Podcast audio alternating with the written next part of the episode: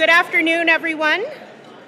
My name is Karen Restoule. I'm a director of the Canadian Club Toronto, vice president at Crestview Strategy, and a member of Dokis First Nation.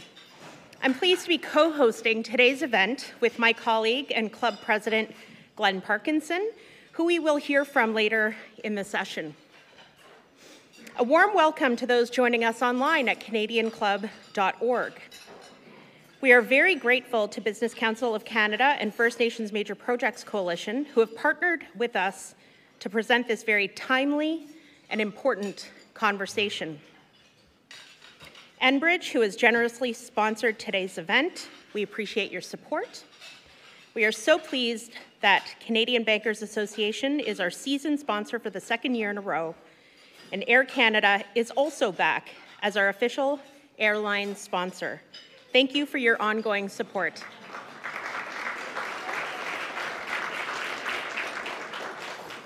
But it doesn't end there. There's more. There's more support. We are proud to partner with Canada's Forest Trust Corporation in a significant environmental initiative fostering sustainable forestry practices and connecting Canadians more closely with nature. Together, we are not only compensating for our event's carbon footprint today, but also nurturing a green legacy for future generations. Thank you, CFT, for planting a forest and preserving it in our honor. Canadian Club Toronto regularly invites young leaders to join our events, and today we welcome some students and assistant professors from the University of Toronto's Indigenous Studies program. Let's give them a warm welcome.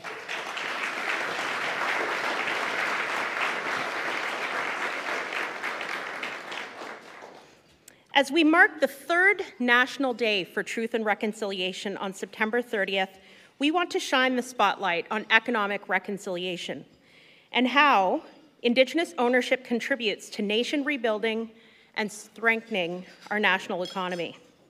We encourage you all to reflect on how industry partnerships in all resource sectors can meaningfully support efforts to get this country on a stable path towards reconciliation. Before I welcome Cynthia to introduce our speakers, I want you all to be part of today's conversation. You should see on your tables question cards. They're there, have, have a look. And I encourage you to use them to ask questions to our panel of experts. We will come to your table and collect them throughout the discussion uh, and forward them to the moderator uh, as, we, as we move through. And for those of you joining remotely, please hit the Submit a question button on the right side of your screen, and the question will be picked up by our team here. And with that, I welcome Cynthia Hanson, Executive Vice President at Enbridge, and today's event sponsor to introduce our speakers.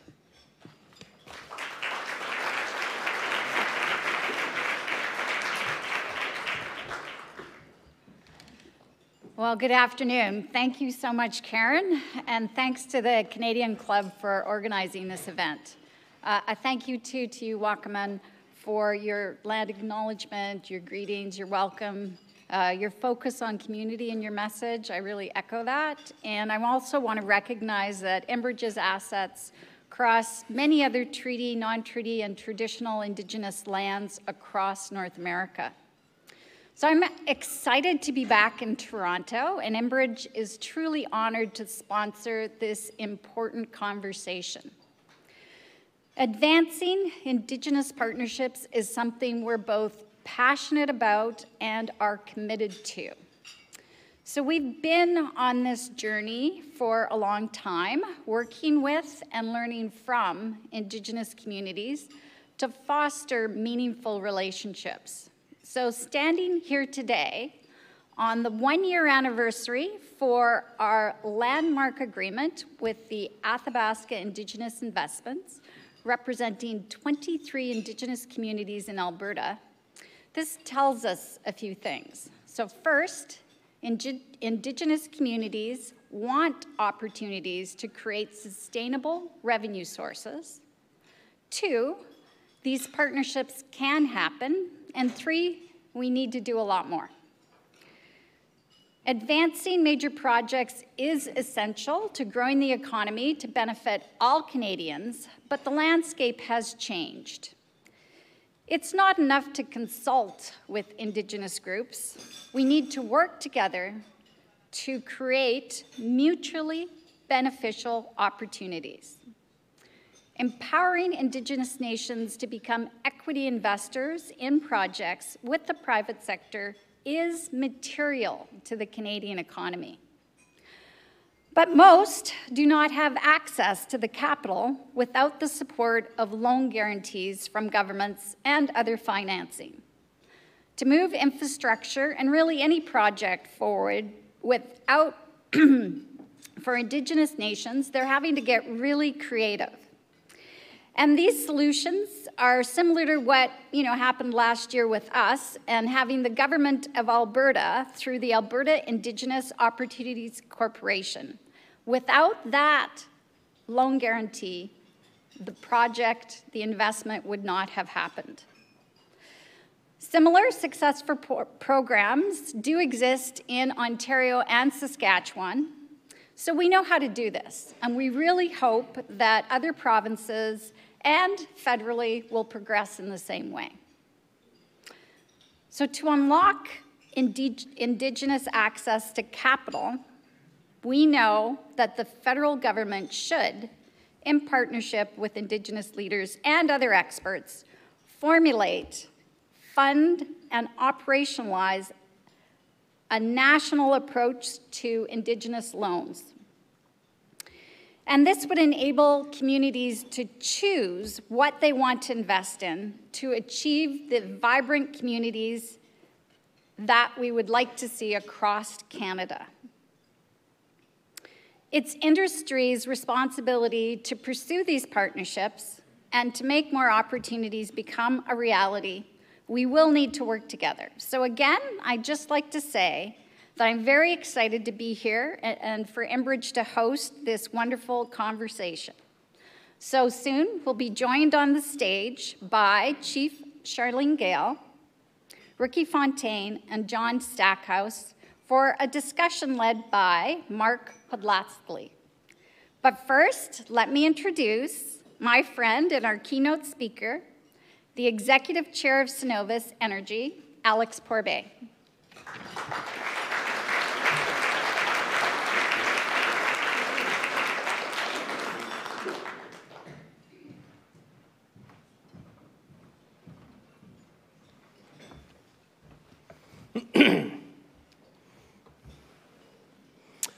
Well, thanks very much, Cynthia. Uh, you know, I don't, I don't always feel very old, but then I realize that Cynthia, uh, uh, you and I have been doing this for a long time. Look, um, good afternoon, everybody, and, and thanks so much for the opportunity uh, to speak as part of today's event. As Cynthia said, uh, I'm here uh, on behalf of Cenovus and the Pathways Alliance, and I really wanted to spend some time talking about the important work that both organizations uh, are doing with Indigenous peoples. Um, today's event seems especially fitting because it's uh, just about a year since Cenovus was invited to be the first oil and gas company to join the First Nations Major Projects Coalition Sustaining Partners Program. That's a mouthful, but uh, and we're so appreciative of being given that opportunity. And through our partnership with the FNMP MPC, we're pursuing our shared vision for meaningful Indigenous inclusion and economic uh, reconciliation. And for those of you who aren't familiar with Cenovus, uh, we are one of Canada's largest energy companies with headquarters in Calgary and operations uh, across North America and the uh, Asia Pacific region. Many of our operations in Canada are located on or adjacent to the traditional lands of First Nations and Metis communities. Our proximity really did set the foundation for Cenovus and neighboring nations to build lasting relationships. Um, you know, I think one of the things that I was most struck by when I, you know, when I joined Cenovus was Cenovus's long track record of working collaboratively with Indigenous communities near our operations. Uh, we still have a lot of work to do, but I believe we're very much on the right path. It's critical for us to work together to continuously improve how we do business and ensure those communities share in the benefits of our responsible resource development. And another thing that's incredibly important for our sector is it needs to develop a skilled workforce uh, to unlock the value of Canada's resources. And Indigenous uh, owned and operated businesses provide key goods and services uh, that our facilities rely on. These are really experienced local business vendors. They, they do it all for Cenovus from, you know, from hauling uh, to providing our, our health care, uh, doing our camps, even uh, drilling uh, up at our, at our facilities. And over the past 15 years, I'm proud to say that Cenovus has spent more than $4 billion doing business with Indigenous run communities and has indirectly further uh, contributed to the, the uh, economies of those local communities. And as I said, like from, from the day I got to Cenovus, I, I was really impressed how the company actively seeks out opportunities with Indigenous people, including community owned businesses, community joint venture partnerships, and individual entrepreneurs. And Cenovus was actually one of the very first companies to incorporate Indigenous reconciliation into our ESG targets. And our current target uh, that we came out with a couple of years ago is to spend at least an additional $1.2 billion with Indigenous businesses between 2019 and year end 2025. And I'm really proud to say that we've already achieved that target uh, almost two and a half years uh, before uh, ahead of schedule. But that doesn't mean we're done. We're continuing to look for additional opportunities to expand the work we do with Indigenous communities and companies. And importantly, I think the reason that we've really been successful in this area is that we have consciously integrated Indigenous business considerations throughout our company in all of our supply chain processes, and we've made it a priority to work with local vendors wherever possible. So we're aspiring to take a leadership role and set an example on how to support economic reconciliation, inclusive opportunities, and equitable partnerships for Indigenous communities. One of the things I'm really proud about at Cenovus uh, is the unprecedented and meaningful action we've taken through our Indigenous housing initiatives. And I'll, I'll go a little bit off script here, but one of the first trips I did when I joined Cenovus is I asked to go up uh, to the local Indigenous communities where we do business. I wanted to meet uh, the people in those communities. And, and what I was incredibly struck by, um, you know, we, we're facing a housing crisis in this country as we speak. My observation was that the housing crisis in those Indigenous communities was far worse than Canadians are seeing uh, day to day. Uh, and the communities, they are doing everything they can to provide housing. I was shocked at, at how little support uh, that they were getting from uh, federal or provincial governments. So, you know, we announced a project where um, we would we would fund over a five year period. Um, uh, I think it was a hundred or, or uh, let me get this straight. It was it was ten million dollars a year over five years, with a goal of building uh, 200 new homes in Indigenous communities. We've already funded the construction of about 100 of those homes. And in 2023, we increased our funding by 25% to cover increases in the total cost of construction materials over the last few years. Um, and I, you know, it's probably the worst kept secret around, but I'm pretty sure we're going to continue that for the next five years when that, when that ends up. Um, so that's just one way we're trying to create education and training opportunities for Indigenous people and help create a stronger local workforce. So, as the world transitions to a lower carbon future, we know people are going to continue to need access to secure and affordable energy. We think Canada is uniquely positioned to contribute to global energy security by becoming the preferred supplier of responsibly produced oil and natural gas in the world. As part of the work we're doing uh, to address our emissions, we joined forces with Canada's largest oil sands players to work together with an ambition to achieve net zero by 2050. This group, known as the Pathways Alliance, is an example of how industry and government can work together to reduce emissions from oil sands operation.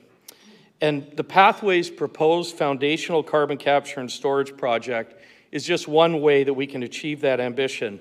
And however, uh, as those in this room have said many times, the road to net zero goes through Indigenous communities.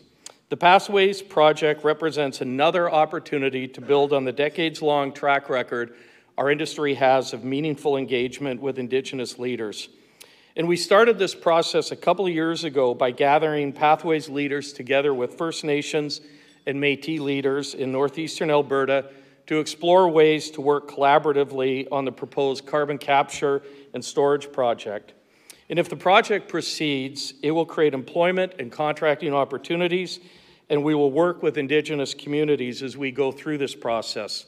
Throughout both Cenovus and Pathways, we can continue to deepen our involvement with Indigenous communities in Northern Alberta as we work together to make net zero ambitions a reality.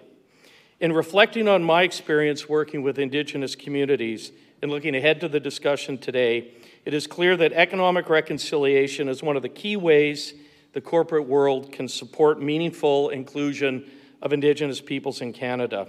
In talking with our partners at FNMPC, I know that access to competitive capital is central to improving Indigenous economic participation. I agree and would argue that Indigenous communities should have access to the most competitive capital in order to help provide them with a competitive advantage and help facilitate investment in projects that Indigenous communities themselves determine have merit. So I look forward to hearing from the panelists this afternoon and learning more about how we can all move forward together to continue to grow the Indigenous economy in Canada. Thanks very much.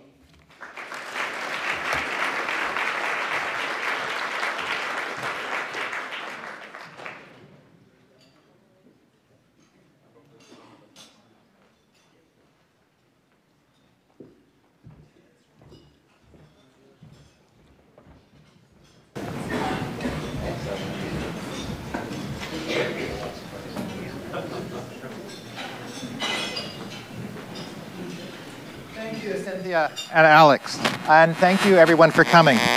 My name is Mark Podlasly, that's my given name. My ancestral name is Thatcha, and I'm a member of the Nthakatpem First Nation in southern British Columbia. Today I am speaking to you as the Chief Sustainability Officer at the First Nations Major Projects Coalition, which is a coalition of 144 First Nations across the country, from coast to coast to coast, who are interested in this exact topic. How do we as Indigenous people become owners co-partners, co-facilitators of Canada's economic development. So you've heard today from both Cynthia and Alex about successes that have been going on on the industry side. Today we're going to have a discussion primarily from an Indigenous perspective why, why this is important and why it's important to Canada. You've heard already that Indigenous people do not have access, easy access to capital. And as the country is moving towards a net zero target ch challenge of 2035 and 2050 and beyond, Indigenous people want to be part of the solution, but capital is the issue. So I'm going to refer to our panelists that you have questions cards on your table. Please send them up. This is an opportunity to ask any question.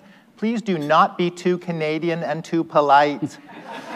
As a moderator, it's always much easier to have a question that's based on some saltiness, okay? So give it to us, please. I'm going to start with Chief Sharleen Gale. You've heard today from our speakers about an Indigenous Loan Guarantee Program, but why is that needed? So um, thank you for the question, and I just also want to thank you all for being here because I heard that this event was sold out, and it really, really warms my heart that all of you want to be a part of this important discussion. So, and to answer your question, Mark, it's really important um, that we continue forward realizing that any project that's built and that has already been built is built on Indigenous lands. And as we look forward to um, creating more projects to meet our climate change initiatives, we're going to have to work together to ensure that Canada meets our targets. Um, you know, we talked about the Indian Act, and Truth and Reconciliation Day is coming on September 30th, and I really appreciate everybody that is wearing orange and honoring our survivors. It's so important. Um, if you haven't read the Truth and Reconciliation Report, read it because there's a lot of things that you'll learn about the Indian Act and how it has prevented us from being able to generate our own wealth and being major players in our own economies. We were very, very um, involved in our economies before first contact, and we had our own trade routes. And we still continue to um, do those kind of things today. I just um, want to mention that with our CEO, we have a group of our members here that are working on projects that will um, contribute to uh, meeting our goals as Canadians. And I really encourage you after this event to really reach out and to speak to some of our members. So thank you. So, uh, Chief Gale, you mentioned the Indian Act. The Indian Act, uh, for those of you who do not know, governs the lives of First Nation citizens across this country. It has put us in the position of not owning our own lands. You'll hear that in the media, the indigenous lands, but they're all held in trust by the Crown. So how does that prevent us from using that as collateral in these uh, discussions with business? So when we talk about collateral and our lands, so I can't go to the bank and, and get a loan like many of you can to, you know, get your businesses up and started. And that's the same thing that we want to do for our nations. If somebody in my community wants to get a mortgage and build their own house or build their business, they go to the bank, they get a mortgage, and they come to our government and they ask for a loan guarantee. So we're not asking for anything different than what we're asking the banks or the governments to do. I think that's really important to, to really understand that we do have money in our own communities, but we have a lot of social issues and things that we need to deal with to look after our own home. And we can't put that money up for risk. So I hope that kind of answers your question. So that block on Indigenous people raising affordable capital is the issue at heart here. Um, we are citizens of this country without the same rights as other citizens to access capital for an affordable rate. So you hear this often uh, discussed as an indigenous question, indigenous problem. But I'm going to turn to John now. What are this indigenous access to capital, why is that important for Canada going forward? What, what, a great question. Uh, let, let me start first with a, a, genuine thank you to all of you for being here. The, this is a great statement to the country of the interest in engagement in these issues from the, from the business community. So thank you for leaning into this. And secondly, genuine thanks to the, uh, to, to the coalition. This is Canada's best startup story, by the way. They started eight years ago, if I, if I have the, the facts roughly right, in a basement at, was it the Days Inn in Prince George or something, something like that. And from there, uh, follow the, the, trajectory to their last major conference this spring that I was lucky to, be, uh, to, to attend in Vancouver with 1,500 people in, uh, in, in, in, downtown Vancouver. And that's just the, the beginning. So, way to go. Yes, thank you, John, because it's the key reason why the First Nation Major Projects was formed is because we needed um, access to competitively priced capital. And so that's why a group of First Nations of hereditary and elected chiefs formed the coalition, and we have grown tremendously in the last past six years. So thank you for bringing that up. Keep, keep, keep it going. And, and uh, we at RBC are really thrilled and honored to be uh, partners in any way we can. Uh, and just a bit of sales point, you're going to be uh, hosting that, that conference here in Toronto in, uh, in, in April. So I hope everyone's uh, dialed, dialed into that. We're, we're excited to be a part of it because what a great moment to bring these conversations together and amplify it.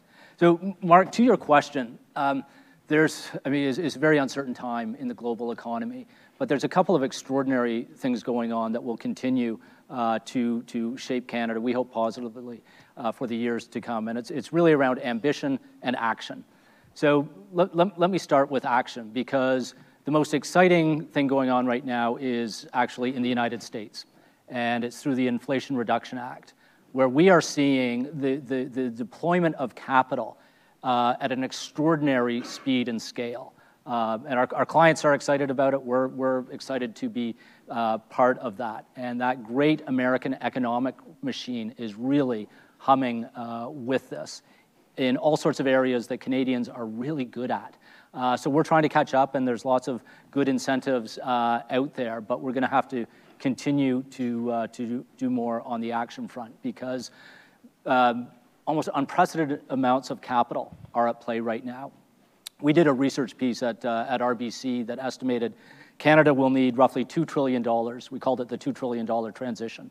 So we're going to need $2 trillion over the next 25 years. That's roughly $80 billion a year. That's not tax and spend money, that's investment capital uh, that's going to be required to get us to net zero. We can do this but it's going to require us to do things differently at, and with that speed that we're seeing in other parts of the world that we're maybe not quite accustomed uh, to now, and we got to get up, uh, get on with that because the world, the climate, is not waiting for us to uh, sort of have more more conversations about uh, about that. So that's the action side. Lot, lot, lots of opportunity there. Then there's the ambition side. So we have really big ambitions as a society uh, to do things not just by 2050, but we're committed to to uh, very ambitious interim targets by 2030.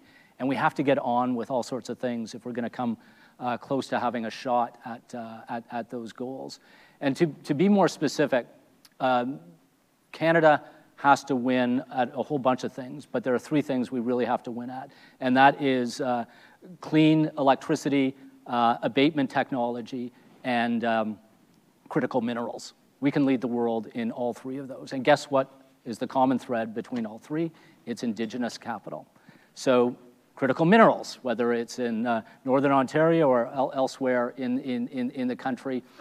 By our uh, study, roughly 50 to 60% of the viable critical mineral projects in this country are on indigenous territory.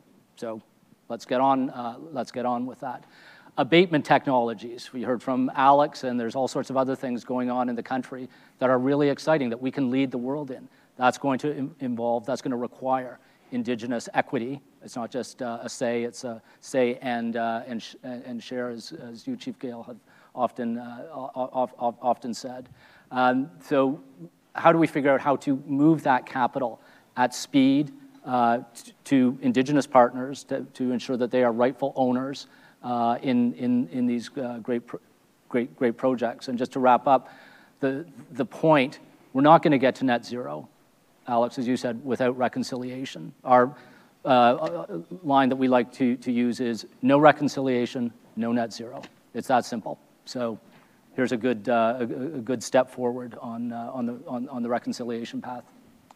John has pointed out this question about indigenous lands, indigenous say, indigenous investment, and a large driver of that in this country is UNDRIP, the United Nations Declaration of the Rights of Indigenous People, which states in there the concept of free, prior, informed consent. Without consent, as you pointed out, there will not be an approval. If there's no approval, then the question is, how will we meet a national target of critical minerals and clean energy? So that's the, the crux of where we're at as an economy. And going forward, this has become a crisis in the sense that indigenous people without access to capital cannot co-invest and participate in the infrastructure we require as a planet. So that's where we're at. So I'm going to go back to you, Chief Gale, and then over to you, Ricky. But uh, First Nations are contributing value to these projects being hosts. So the question for you is, why is a fair return on investment important to compensate for that consent? Okay, so I think far too long we've been left behind when industrial development comes to our territories. And I think free, prior, informed consent is really important, and that First Nations have an opportunity to design and meaningfully participate as equity owners in these projects going forth. I talked about our responsibilities to our community and how we really want to raise the living standards of our own um, members within our own nations. We have a lot to um, build in our own communities. But when I think about you know these projects, they're living in our communities for 50 to 100 years, and there needs to be um, you know some inclusion of us being able to make our own source revenue so that we can look after the seven generations ahead. When government, or sorry, when uh, industry gets involved in investing in these projects, you know they look at the the risk, and if it's not going to you know make profits, then you know they don't build them. And it's the same thing when people come to our communities. We want to be meaningfully consulted. We um, believe in free, prior, informed consent. It's so important. And we also want to see that um, our nations are able to um, really look at a project and look at the effects on the land. So there's that responsibility of environmental um, stewardship, but economic prosperity that goes in line that we have to balance. And so when I when I think about um, um, some of the work that we do at the coalition, like the Spirit of the Land, these are really meaningful um, processes that we work with our members on. And I think about um, you know the nations that have hosted projects for decades, and then you know they're still living in in conditions below the poverty line. And we really need to change that. Um, we talked about uh, truth and reconciliation on September 30th. And we all have a responsibility in this room to be a part of this conversation. We're all in different rooms of influence. And I really look forward to the conversation after this because we all have a responsibility to ensure that we're all involved meaningfully as we go ahead. I thank you for the questions. Please, if you have any more, send them up. I do regret asking for un-Canadian salty questions at this point because some of these are really tough. so, before we get to these, Ricky, uh, what projects are there in Quebec and, and, and your First Nation that require capital to move forward in an energy transition? Interestingly enough, if you don't know it, we're in the last phase of the, of the Quebec consultations on clean energy. So it started in May with an expert panel, and the numbers that have been put on table are the following. Quebec, to sustain its uh, long-term development, needs 25 terawatt hour more over the next 20 years. In order to do that, they need to add 12,000 megawatts of wind energy. They have to optimize all the large assets that Hydro-Quebec has, they have to go into biofuels and uh, save energy and ask people to save energy. About five years ago, we had a wind energy project, 200 megawatts, that uh, we were able to secure a partner, and Quebec had no energy. They had surpluses for the next 40 years. We knew that it wasn't the case. The minute that Quebec signed the agreement with New York, it was over surpluses disappeared. Nowadays, they need First Nations involvement. Nowadays, they need to needing us as partners. However, what took place over the last 20 years, the only equity partnerships that we had when was when was when Hydro-Quebec decided that they left the private sector took over. It was true for the small hydro, where we took a partnership uh, position, small, uh, sometimes a little bit more, but the private sector drove that uh, sector. With the wind energy, it was even more.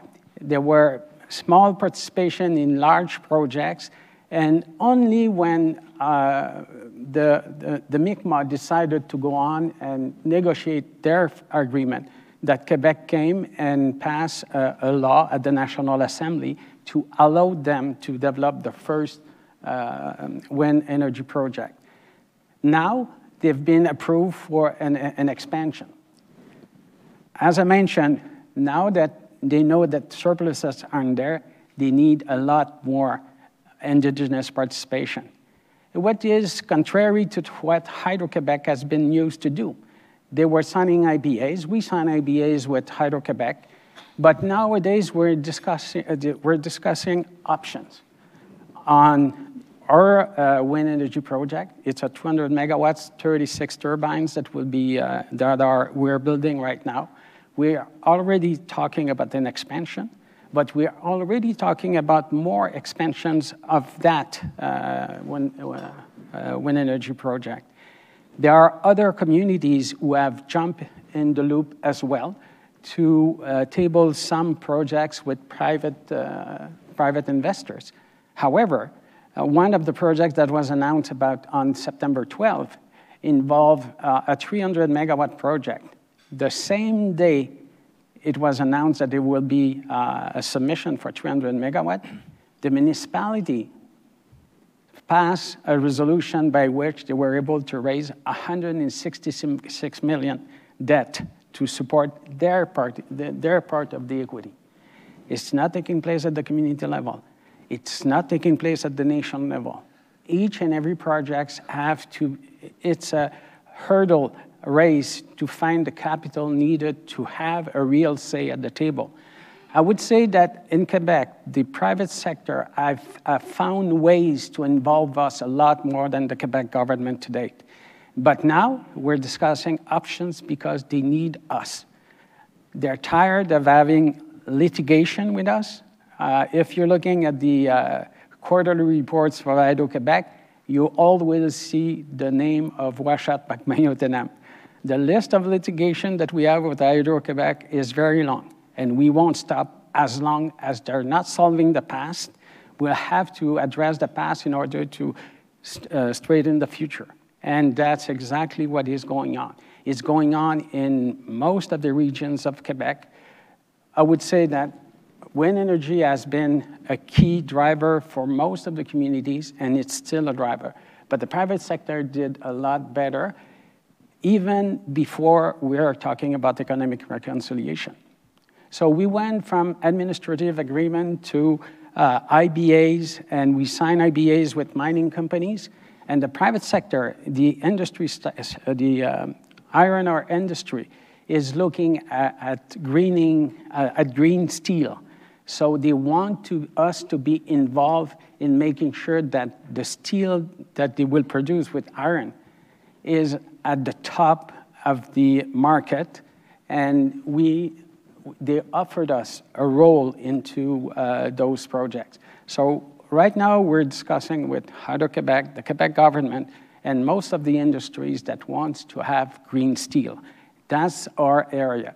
But, you know, you may have 12 projects, 30 projects, but we're still a community of 5,500 people, 90% people living on reserve, and having a budget of $150 million a year. That's not enough to, uh, to be able to really participate in each and every of those projects. So we'll need access to capital because it's a, a big hurdle to go through if we want to be able to consider more than one project. And there's plenty that are available. So, Ricky, you've done a good uh, outline of the opportunities, terawatts of energy, and how that drives other industry and how that drives green steel. And that's just in one province, never mind what was happening around the rest of the country.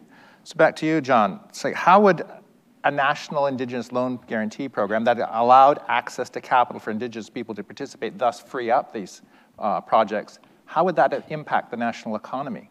Uh, impacted very positively. And, and this is a great concept, by the, by, by the way. So if you're not familiar with it, uh, please engage with the coalition because they've got great uh, background materials on it. Uh, we've been fortunate to work with uh, clients uh, who have been engaged with provincial backstops in Ontario and Alberta, particularly, and seeing through a number of, of, of, of, of projects the payoff for Indigenous communities. The cost of capital is going to vary, of course, uh, depending on market conditions, the project, and, and uh, the, the, the, the, partners involved. But our team um, in capital markets that does this work estimates that there's generally a 100 to 300 basis point savings for uh, an Indigenous community. That's a lot of money. Uh, go back to that $2 trillion transition I uh, talked about. A lot of that is going to be Indigenous equity. Uh, so this could mean savings that you know, over time will amount, uh, will, will, will, total into the billions of dollars uh, for indigenous communities that they would otherwise be paying uh, to lenders because there isn't that, that national backstop. So that's, you know, and we've joined forces in conversations trying to help the federal government see the enormous opportunity as well as the equity, and I'm not talking about shareholder equity, it's the, the, the, the, the true equity of this kind of approach, because to look at this another way, that is a 300 basis point tax on indigenous communities simply because they do not have the same uh, balance sheet and credit rating as we collectively do as a nation doesn't really make sense given, uh, given our history. How do we share that credit rating effectively so that the way we're able to borrow money on global markets, we being sort of the, the, the people of Canada, uh, is uh, afforded to Indigenous communities, and then they can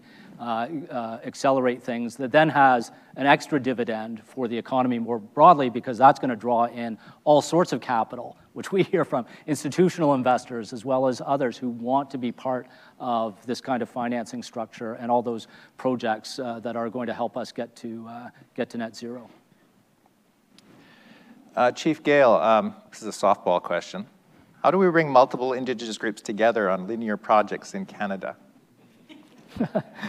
so I think uh, if you guys know the First Nation Major Projects Coalition, then you know that we're we have the ability to do that, and First Nations know that by coming together, we're stronger. And uh, we've seen some really great projects that you know, they're working on, whether it's a pipeline, a transmission line. Um, but I think most importantly, it's really important when industry wants to come develop in our communities is that they come see us at day one so that we can design those projects together in collaboration. We know our values on the land, we know where projects can be built and where they can't be built. Um, but I also think, like, just tying back to the conversation here and the, the need for access to capital is so important. And, you know, a federal loan guarantee program is so needed because we have so many projects that we're working with our members that if we don't get that finance financing opportunity, um, it's going to create many more challenges for everybody, and the projects won't be built, and we won't reach our goals. So um, I talked about the, the members that are here with us today, and I really encourage you, talk to them about the challenges. Let's talk about the solutions. We have to work together, and if we do get a federal loan guarantee program, it has to be sector agnostic. You can't come in and say, um, well, we're not going to finance that project, doesn't meet our mandate. That doesn't work for First Nations. The United Nations Declaration has been put in, enacted in law by the federal government so that we can self-determine. We can decide when we want to be involved and when we don't want to be involved. And I think that's really important that going forward, that government stops telling us what we can and what we can't do and allows us the freedom to decide for ourselves going forward.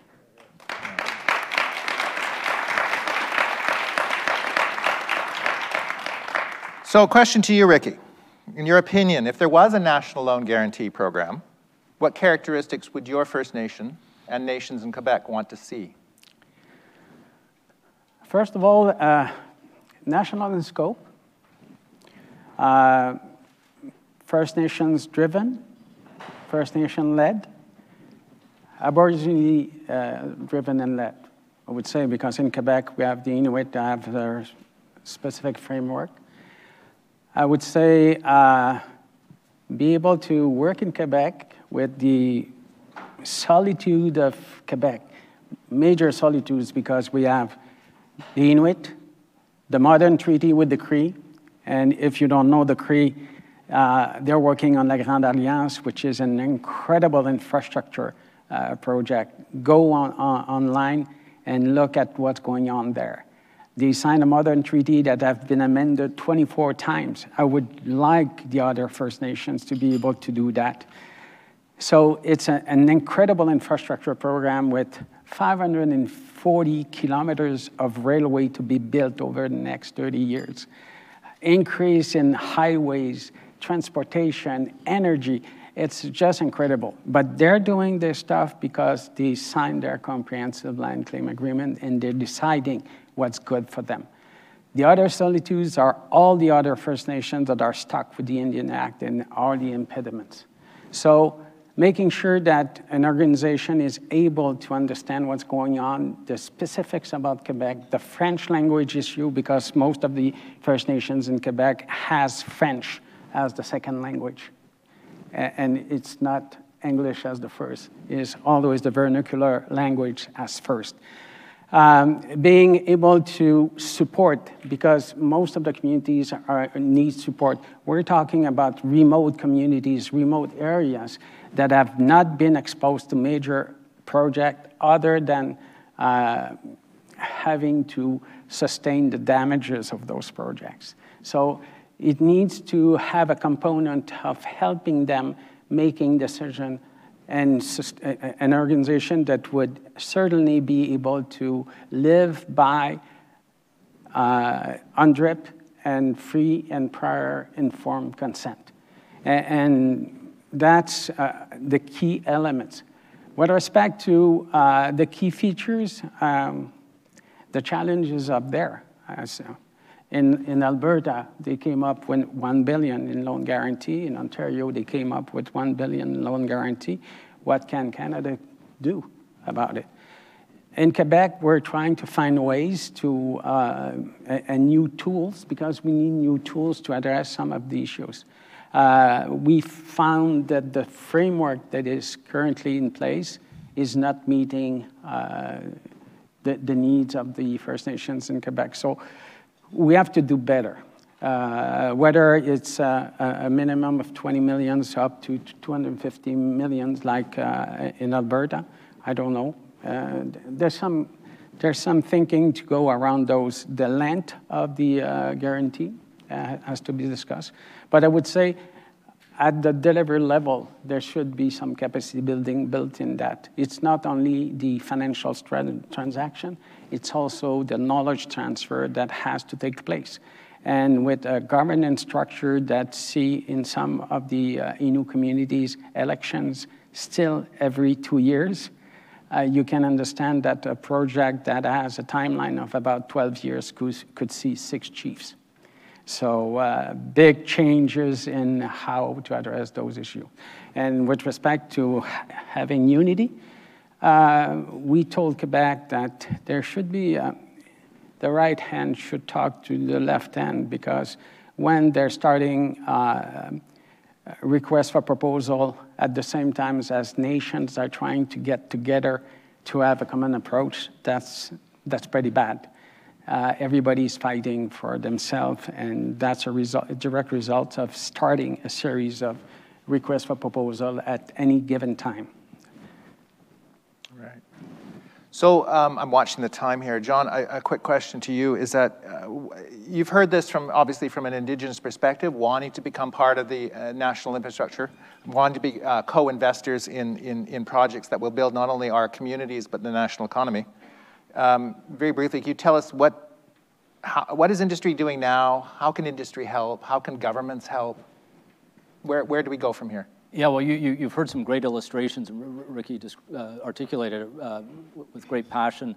Um, I love those, uh, love those stories. But we're seeing, you know, here in Ontario, what Hydro One is doing uh, in terms of their 50-50 uh, program. So essentially, uh, any Indigenous community through which transmission lines go has an opportunity to buy 50% of, of that that's, uh, that's working really, really well. Uh, we're seeing uh, great opportunities. Cynthia talked in the in introduction about about Enbridge's pro project, a great model. So the private sector working with indigenous communities is, is, already kind of modeling this out very well, and the provinces have been uh, keen to uh, kind of giddy up and uh, help uh, help even more. So now we're all waiting for, for Ottawa to kind of make that final commitment that we think will create something that is um, fairly low risk for, for the country and the unlock for, of, of capital for indigenous communities, but for all of our benefit is, uh, is, is, is, is pretty enormous. Yeah. One of the questions that's come in is how can we help? This is industry, I presume. So uh, we would encourage you, as Indigenous people on the stage, write the Minister of Finance, tell them that this is important for the country. It is not an Indigenous question anymore. It's a national economy competitiveness issue, and that will go a long way. Uh, we've been in discussions quite months, actually, years, on this whole question with the federal government, and that shifting of the attitude towards what John pointed out, that this is important for our economy, it's no longer just an Indigenous question, is front and center.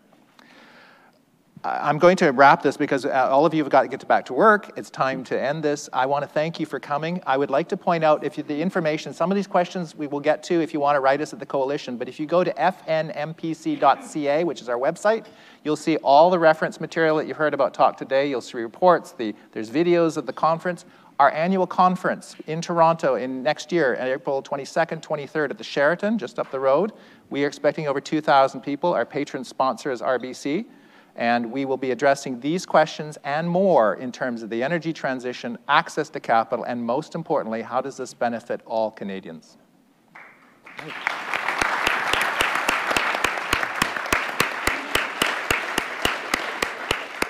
Thank you. And Mark, it looks like you've got 50 or 60 more questions, so we could, I really wish we could go on because that was a terrific discussion. And you know, my name's Glenn Parkinson. I'm president of Canadian Club Toronto, and I'm here just to say very briefly thank you to, to everybody. Um, first to Karen, my fellow director, for running us through today in such a lovely way, and to um, Wakuman for such a lovely opening. Uh, it was touching and beautiful. Thank you for that. Um, Ricky, Chief Gale, and John, I mean, I really, uh, on behalf of the club, want to thank you for your perspectives and what was, for me, a real education on the importance of finance and just what a role it's going to play in unlocking you know, authentic and meaningful partnerships, but allowing communities to contribute and benefit in, in a more meaningful way. And our country needs it. Like, I think that was the point that couldn't have been made more clear. This is in everybody's best interest as we march towards net zero, and I really took away a lot from the discussion. So thank you so much, and we wish you all the best with the First Nations Major Projects Coalition.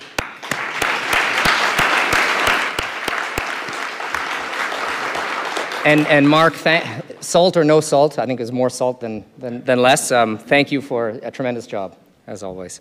Um, before we close, a quick snapshot of a few more events that we've got coming up. Next Thursday, October 5th, we have a panel discussion focused on decarbonization and clean aerospace with representatives from Aero, Airbus, Air Canada, and Greater Toronto Airport Authority. And then on Wednesday, October 11th, Premier of Prince Edward Island, the Honorable Dennis King, will be at our podium. Please visit our website on canadianclub.org for more information. Let me conclude by thanking our AV partner VVC Live for supporting our program today, and one more thank you to Enbridge for generously sponsoring today's event. Members and guests, thanks for being with us, and we hope to see you again soon. Have a great afternoon.